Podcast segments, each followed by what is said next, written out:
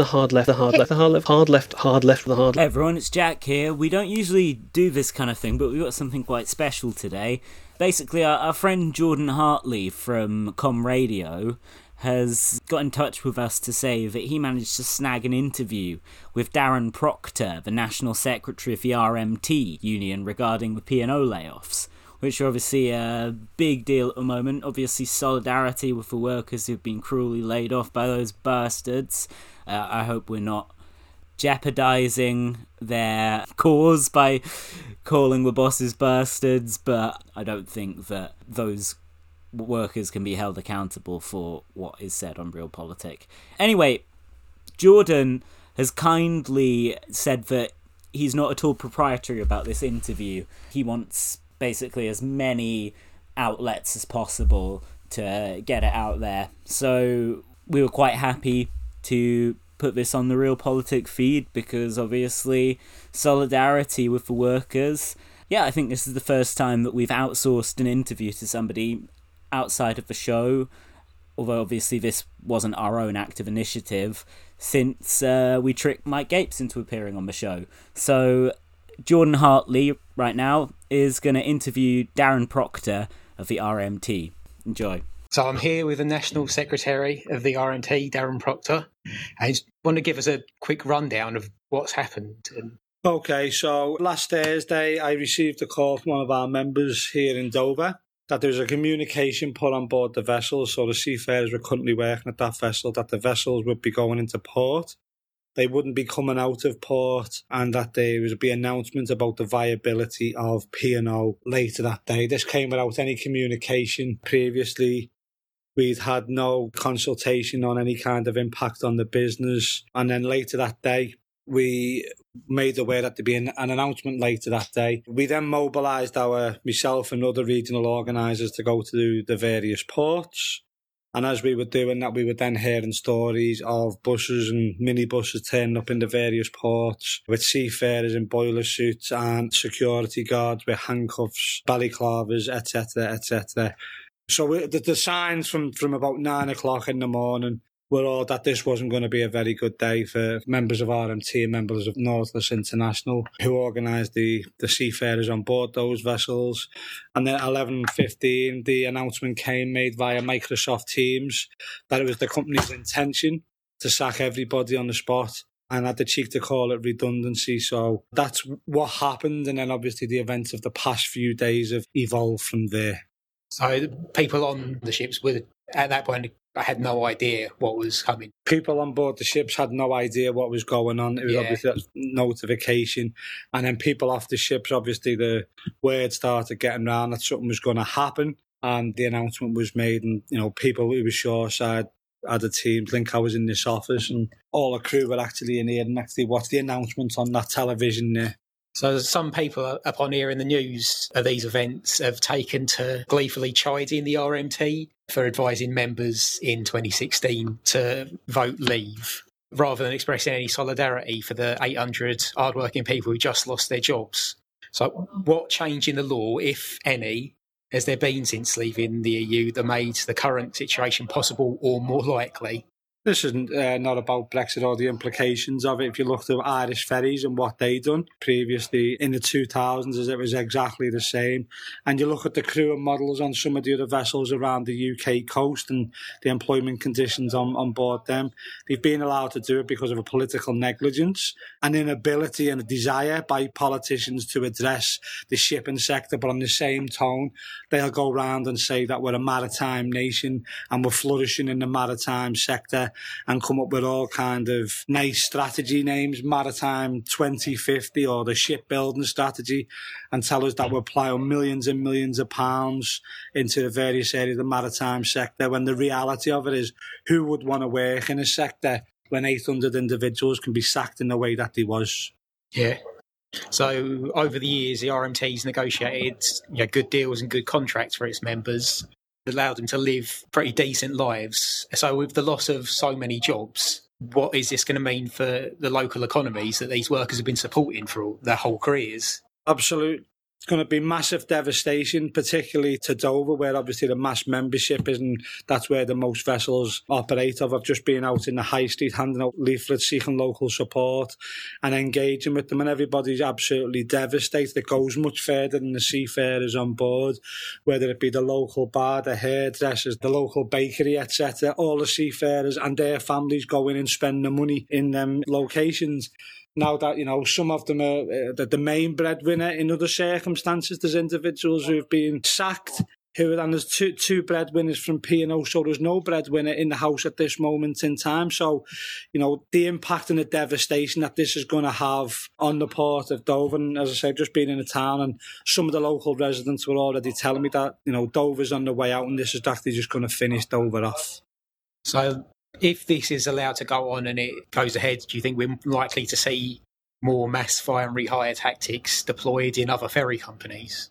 Well, I think in, in, in ferry companies, I think the maritime sector uh, and I also think generally within you know employment across the UK, because if an employer with a brand and a name like P and O can do this, then other companies will be looking to do similar. We've seen obviously the fire and rehire, British Gas, British Gas. You know, there's uh, bus companies that you know where, where, they've tried to do it, BA, etc., etc. I think it's going to be more commonplace, and I think this is one thing that's woken up the senses of the UK public and the trade union movement that you know no matter how long you've worked for your employer no matter how loyal you've been to them, that they can effectively just tear up your and, and do what P and O have just done.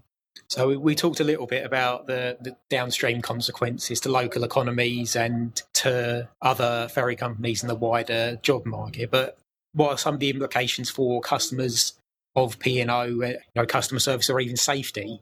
Well, I mean, we've raised safety concerns prior to this happening. There was a survey done in uh, 2012 around fatigue at P&O, and it was an independent survey done by Cardiff University, where at that time the company wanted to bring in a rota of two weeks on, two weeks off, and the crew wanted to retain the week on, week off. It was very intense route, still is a very intense route, and they didn't believe that it would contribute to a, a more or improve a healthy lifestyle. So they brought in uh, the, the individual to do the survey, and they were proven right that individuals felt more angry when they were working seven days a week, 12 hour shift, very intense route, continually on the go for 12 hours, dealing with the public, etc.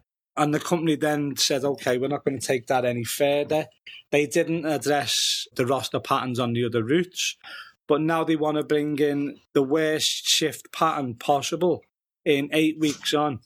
Board a ferry working 12 hours a day, seven days a week, language barriers, not knowing the vessel as intimately as our members have done, and that can only come through experience and time spent on board a vessel, not being fully aware of the safety procedures on board, and not knowing the intimacy of a, a vessel in a an emergency situation, whether that be you know taken on water, whether that be a fire, whether that be a, a man overboard, all the things that our seafarers are trained to doing and they've you know they developed that training that understanding and that ability to be able to rea- react to an emergency situation at the drop of a hat. That is now gone. You've got individuals who we believe you know have been reported back to us don't know how to put breathing apparatus on in, in terms of a fire don't know the locations of various other issues on board the vessel and the locality of very important stuff.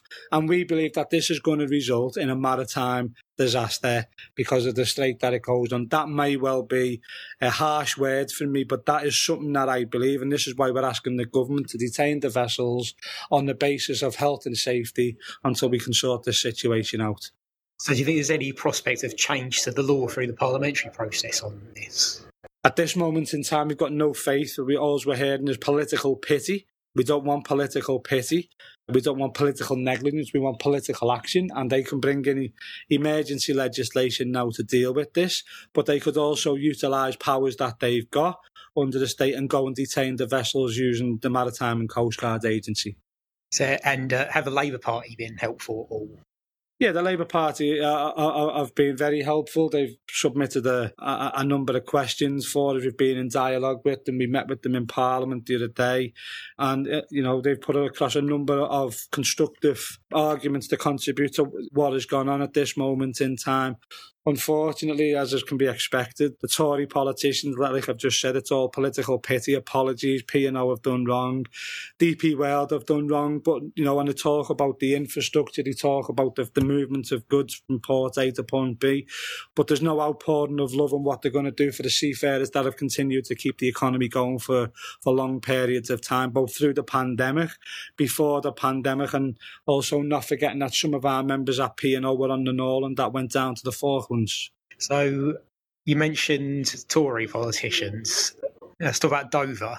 Uh, Natalie Elphicke made an appearance at the, the first uh, rally on Friday, the day after the, the layoffs happened. And what was the reception like and, and what motivated that reception?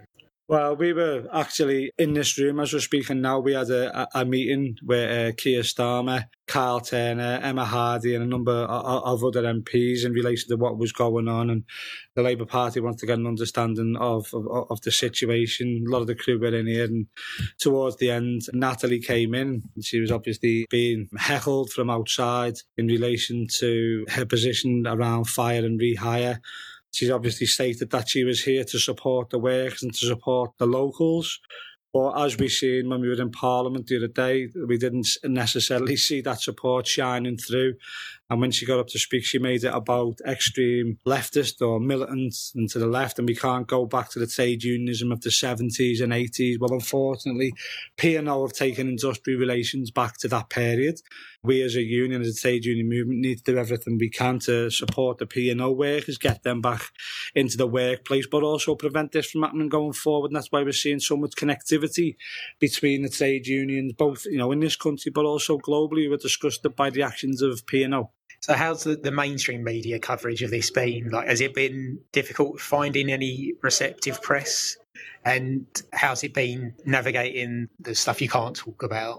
Well, I think from uh, the mainstream press, everyone is shocked, angered, disappointed by the way that this has played out. The, the developments of a, a household name like P&O can do what they've just done and outlets that we've probably never support what RMT would say previously have come forward and support us and, and want to cover this situation because the reality of it, this is in the public eye. The public are angered and dismayed by what's gone on.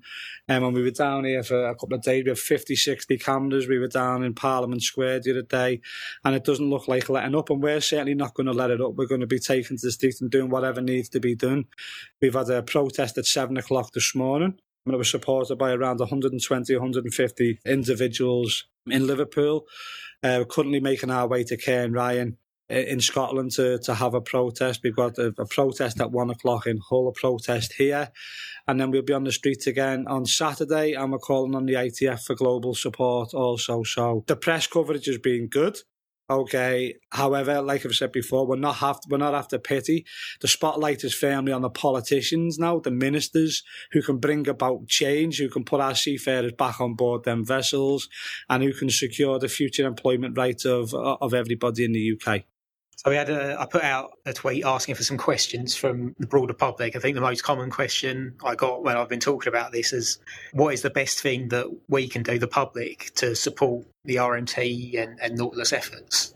I think the biggest thing that the public can do is support. A huge shout out if individuals can get round to the port where P&O are operating. We've got demonstrations taking place.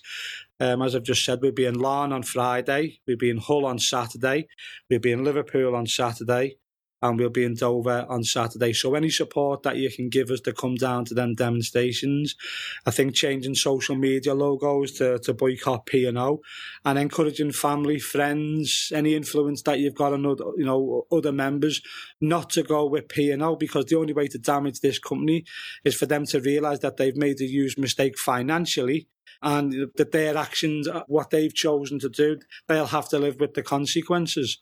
So as much support as possible, get in contact with the, you know, the local RMT.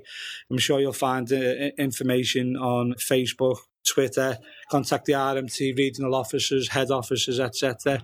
We need numbers. We need to write to your MPs. Anything that you can do to support would be much appreciated. And to narrow that down a little bit, um, Charlotte in London, a Unite rep has asked, what do these workers need from the rest of the union movement? I think support. What we need to be doing is we need to be hitting the street and saying that this is outrageous. Okay, we need to make sure that we can put as much pressure on those that have got influence uh, on the front bench in government obviously MPs and you know right to the MPs in the various regions wherever they live and, and and get support that way. Also to raise it in the workplace because this should become a real workplace concern. This is not about P and O, and just because it's a vessel that sails between one country and another in some circumstances, it doesn't mean that it can not happen to you. And I think the biggest thing that you know a, a trade union rep could do at this moment in time is obviously support RMT, but make sure that every single individual in the workplaces in a trade union. And this is the reason that we need trade unions joining together and be supportive in the workplace. Uh, the last question is uh, from Gary. He's a member of the, the Lefty Media Collective, Alternative Left Entertainment. And he's asking about the legal status of what's been carried out. So, does what P&O has done fall within the law? There's been a lot of speculation about things like maritime law, and where companies are based, and is that allowing them to skirt UK law? Yeah, so I mean, this is a, an issue that we're still exploring. It's very complex in the maritime. You're not just dealing with UK. There's been a lot of chatter that contract was signed in Jersey. They didn't fly them out to sign in Jersey at all. They signed them on board the vessels. The company's based in Jersey. And these are the complexities and the loopholes that need to be closed down. You know, maybe we need to look at every vessel operating from a UK port in the ferry sector uh, as part of the freight market and passenger market should be a UK registered vessel. So there's other kinds of uh, implications, but we are exploring that. But, you know, it's a shame as an island nation that this is not already strengthened and we're having this conversation in 2022. Great. Well, it's nice talking to you. And we'll get the word out to as many people as we can. Superb. And don't forget, boycott P&O. Thank you. Build a train, used to rumble my shack, used to stop outside.